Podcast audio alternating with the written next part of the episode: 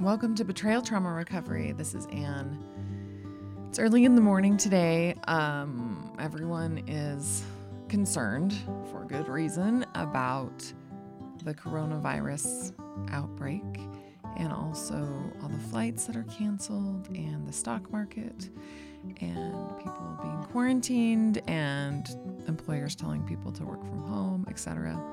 I wanted to talk about how men who exhibit abusive behaviors tend to escalate during a crisis, although they may put on the opposite. They may like really, really good during a crisis. So it could be any of those things. But just to prepare you, especially if you're quarantined with a man who is exhibiting abusive behaviors. A lot of women have trouble, and abusive episodes happen when they're on vacation or on the weekend or other times where they're with the abuser full time and he doesn't have an outlet to either go act out or something to excuse himself or get out of family duties. Generally speaking, abusers like to use anything they can to get out of housework or things they don't want to do or to get away from a situation that they feel uncomfortable with. Work is a really good excuse. So we hear a lot of abusive men saying things like, you don't respect my work, you don't respect me, my job is important, I need to be able to work in peace. We know that that's an issue. So if you are about to be quarantined with a man exhibiting abusive behaviors, just observe what happens. If they don't have an outlet to be able to use their drug, right? Use porn, masturbate, they may create a fight so that they can get away, so that they can use their drug. That's not your fault. They want to blame it on you, but don't don't buy it. Don't buy it. You're going to notice things that you wouldn't notice before.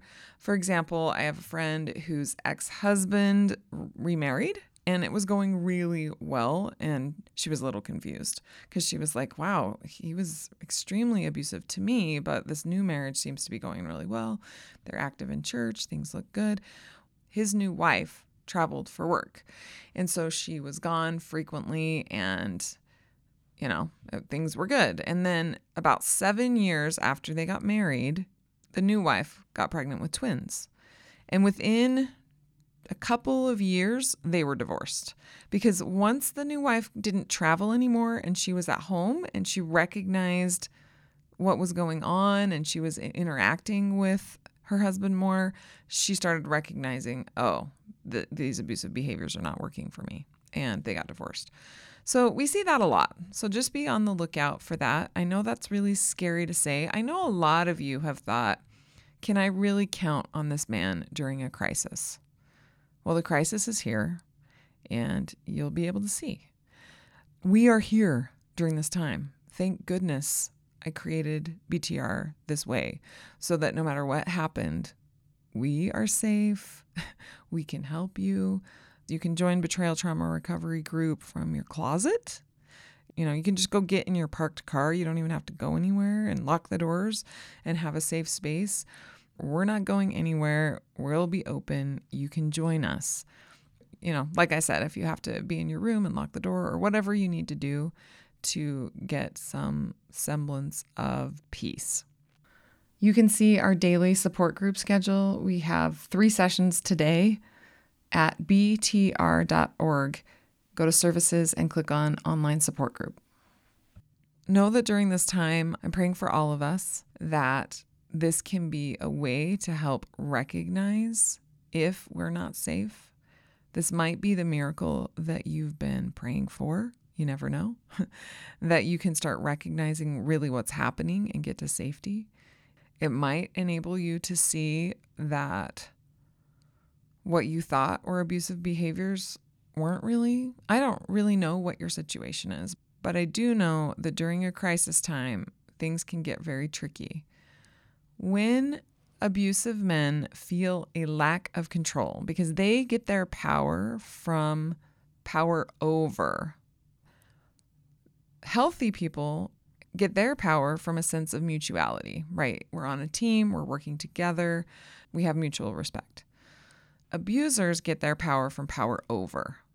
So if they're feeling a lack of control right now because of the stock market crashing, because they now can't go to work, because of other factors, they're going to try to get their power back.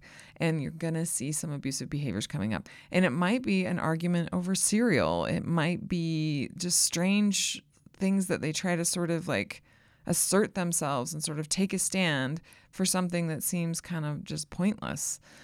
That may be because they're flailing in their sense of self because they have no personal power. They have no power unless they feel like they can control someone else because they are not in control of themselves.